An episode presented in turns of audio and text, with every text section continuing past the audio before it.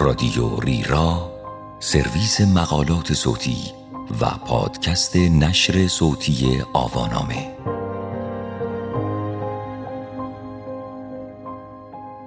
نقطه اشتراکی که با دشمن خونیتان دارید.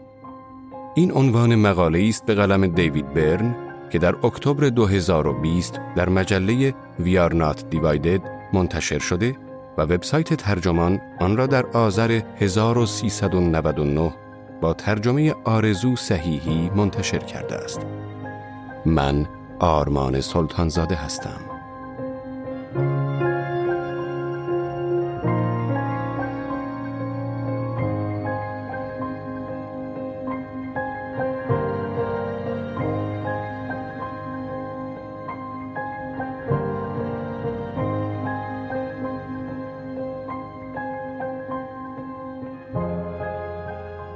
در دنیای پرحرف امروز زیاد پیش می آید که حرفی به گوشمان بخورد و با خودمان بگوییم که خدایا چطور ممکن است کسی چنین عقیده ای داشته باشد؟ با آدم هایی روبرو می شویم که باورهایشان باعث خشم، تأسف یا خنده امان می شود و فکر می کنیم با آنها ذره اشتراک نداریم. با این حال جاناتان هایت روانشناس مشهور آمریکایی در یکی از مطالعاتش به حقیقتی جالب توجه رسید.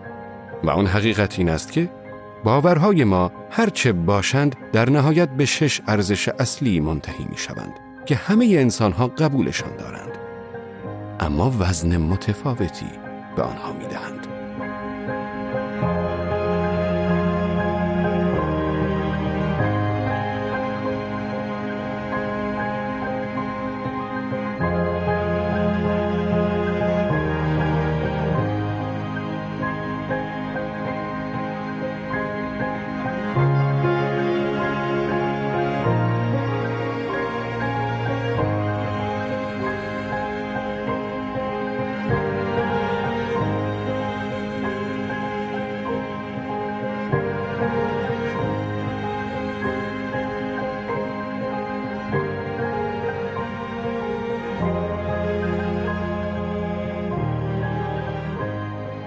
مانند بسیاری از مردم من هم هر از گاهی میشنوم دیگران از ارزشها و باورهایی جانبداری می‌کنند که با باورهای من ناسازگارند. جوانتر که بودم این موضوع را درک نمی کردم. بسیاری از این باورها و سوگیری ها در دید من غیر منطقی بودند. چطور ممکن است مردم به چنین چیزهای احمقانه ای باور داشته باشند؟ اما هرچه بیشتر خواندم، سفر کردم و آدمهای بیشتری دیدم فهمیدم که ارزش ها و باورهایی که شاید برای من غریبه باشند برای دیگران اغلب به دردی می‌خورند. فایدش گاهی صرفا سهیم شدن این ارزش ها و باورها با کسانی است که احساس مشابهی دارند. باورهای یکسان می توانند حس همبستگی ایجاد کنند یا به زندگی مردم معنا ببخشند. گویی ما انسان ها طوری تکامل یافته ایم که به عاملی برای همبستگی و یک پارچگی نیاز داریم. گاهی این عامل می تواند علاقه به آهنگ ها و فیلم های مشابه باشد یا حتی باور به مجسمه های گریان یا موجودات فضایی. خب باشد شاید همچین باورهایی ضرری هم نداشته باشند. متوجه شدم که من هم مثل دیگران ممکن است باورهای عجیبی در سر بپرورانم و درست مثل آنها دلایل پیچیده‌ای برای توجیهشان سرهم کنم. من هم مجموع ارزشهایی دارم که به نظر خودم بدیهی هستند و همه باید قبولشان کنند. اما اگر قرار است به نقطه اشتراک برسیم و در کنار هم زندگی کنیم، حداقل کاری که باید انجام دهیم تلاش برای درک نگرش مردمانی است که مثل ما فکر نمی کنند. چند سال پیش روانشناس اجتماعی جاناتان هایت در کتاب ذهن درستکار عنوان کرد که شش ارزش اخلاقی بنیادین و میزان اهمیت هر یک از آنها برای فرد ما تعیینگر رفتارمان است. علاقه این ندارم که درباره فطری یا جهان شمول بودن این ارزش ها بحث کنم یا ببینم که آیا چنین ارزش هایی کمتر از شش تا هستند یا بیشتر. اما آنها را ابزار واقعا کارآمدی می‌دانم برای درک انسان هایی که دیدگاهی غیر از دیدگاه خود من دارند. این ابزارها کمکم می کنند که احساس برتری نکنم. می‌گذارند تصور کنم که دیگران به چه می اندیشند و چرا به آنچه که باور دارند باور دارند.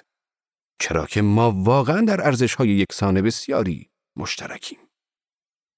این ارزش ها و نقطه مقابلشان به این ترتیبند. یک مراقبت یا آسیب همه ما یک خانواده ایم و باید تا جایی که می توانیم نسبت به دیگران مهربان باشیم. رنج در صورت امکان باید از بین برود. دو انصاف یا تقلب جامعه باید تلاش کند که منصف باشد. عدالت باید برای همه یکسان باشد. دست در دست هم دادن بهتر از ظلم است. در روی دیگر سکه متقلبین و مفتخورها هستند که باید مجازات شوند. 3. وفاداری یا خیانت وفاداری به خانواده، جامعه، گروه، تجارت و ملت برای هر شخصی حیاتی است. این نیرویی است که جلوی فروپاشی را می‌گیرد. چهار اقتدار یا براندازی افراد باید به قانون احترام بگذارند. چه آن قانون را قبول داشته باشند چه نداشته باشند. توافق جمعی ما برای پیروی از نهادهای اجتماعی و حقوقی است که ما را به یک جامعه تبدیل کرده است. پنج حرمت یا اهانت پاک دامنی، میان روی، خودداری و ملایمت جهان ما را پایدار می کند. رفتارهای خاصی غیر اخلاقی هستند و باید از آنها اجتناب شود. شش آزادی یا سلطه تا آنجا که به دیگران صدمی نزند مردم باید در بیان، فکر و رفتار آزاد گذاشته شوند. متوجه شدم که تا حدی می توانم تمام این شش ارزش را ارزشمند قلمداد کنم. گویا هیچ یک به کل اشتباه نیستند. هرچند که بیشک من هم آموخته های خودم را دارم. بعضی از آنها را بیش از دیگران ارزشمند می دانم. نکته همینجاست. مردم ماگلند بعضی از این ارزش ها را برتر از بقیهشان بدانند و اینکه ما کدام ها را برتری می دهیم طرز فکر ما چگونگی برخوردمان با دیگران و تصوراتی که از ایشان داریم را تعیین می کند. من اینطور هستم، شما اینطور هستید، همه ما اینطور هستیم. بنا به گفته هایت، ارزش هایی که به آنها برتری می دهیم، جایگاه ما در طیف سیاسی که یک سر آن آزادی خواهان و سر دیگرش محافظ کاران هستند را مشخص می کند. در حالی که آزادی خواهان مایلند بر مراقبت و انصاف تأکید کنند، محافظ کاران تا حدی تمایل دارند وفاداری، پاک دامنی و اقتدار را ارزشمندتر بدانند. هرچند آنطور که هایت اشاره می کند، هیچ یک از این دو گروه مراقبت و انصاف را کم ارزش نمی دانند. به واقع نقطه تفاوت آزادی خواهان و محافظ کاران در وفاداری و پاک دامنی و اقتدار است. پس برای مثال من اگر کسی باشم که ارزش زیادی برای مراقبت و انصاف قائل است، احتمالا طرفدار قوانینی می‌شوم که می‌گویند هر کسی بدون در نظر گرفتن باورهای شخصیش باید با هم جنسگراها، دو جنسیتی ها و ترنس ها به عنوان شهروندانی با حقوق برابر رفتار کند.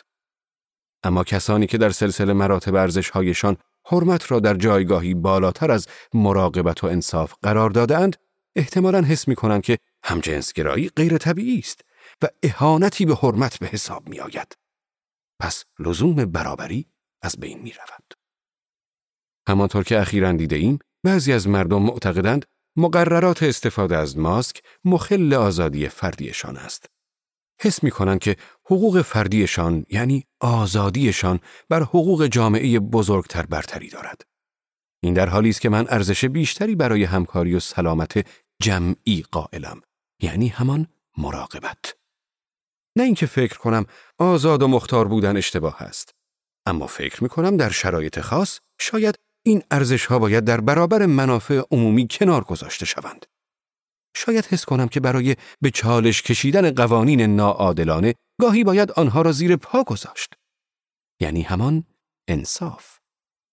دیگران مخالفت خواهند کرد و خواهند گفت قانون قانون است یا همان اقتدار. خیلی از آمریکایی ها بر این عقیدند که آزادی بیان حقی بی قید و شرط است و اگر کسی بابت چیزی که من می‌گویم آسیب ببیند، برنجد یا احساس کند با او به ناحق رفتار شده است، خب این بهای آزادی است. معمولا من هم به این ارزش باور دارم اما آن را حقی بی قید و شرط نمی‌دانم. یعنی در مواردی که قصد آسیب و ایجاد خشونت باشد به نظرم آزادی بیان باید مهار شود. یعنی همان مراقبت و انصاف. نکته اینجاست که من برای تمام این ارزش ها اهمیتی قائل هستم. این مسئله نکته مهمی را مطرح می کند. این اصل که تمام باورهای گوناگون ما از همین شش ارزش سرچشمه گرفتند به این معنا نیست که همه این باورها اهمیت یکسانی دارند یا حتی اصلا اهمیت دارند. برتری دادن بعضی ارزشها مثل حرمت، نژاد یا سرزمین مادری در مثال بعدی ممکن است توجیه کننده رفتار غیر انسانی بشود. آدام گوپنیک در مقاله‌ای در نیویورکر درباره فرشته مرگ نازی جوزف منگله می نویسد شرارت افراد تحصیل کرده اصلا جای تعجب ندارد. با این حال عجیب است وقتی می بینیم که آنها به چه زرافتی دلایل به ظاهر موجه و توجیه های خود ساخته را روی هم می چینند و منطقی بنا می کنند که به آنها امکان انجام چنین اعمالی را بدهد. تا جایی که بتوانند مثل منگله صبح به صبح با ذوق و شوق به خودشان در آینه نگاه کنند و تبریک بگویند. حرف من این است. رفتارهایی که موجب آسیب زدن به دیگران می شود را نباید ببخشیم و نادیده بگیریم. صرفا باید تلاش کنیم چرایی رخ داده آنها و ساز و کارهای بکار رفته برای موجه شمردنشان را درک کنیم.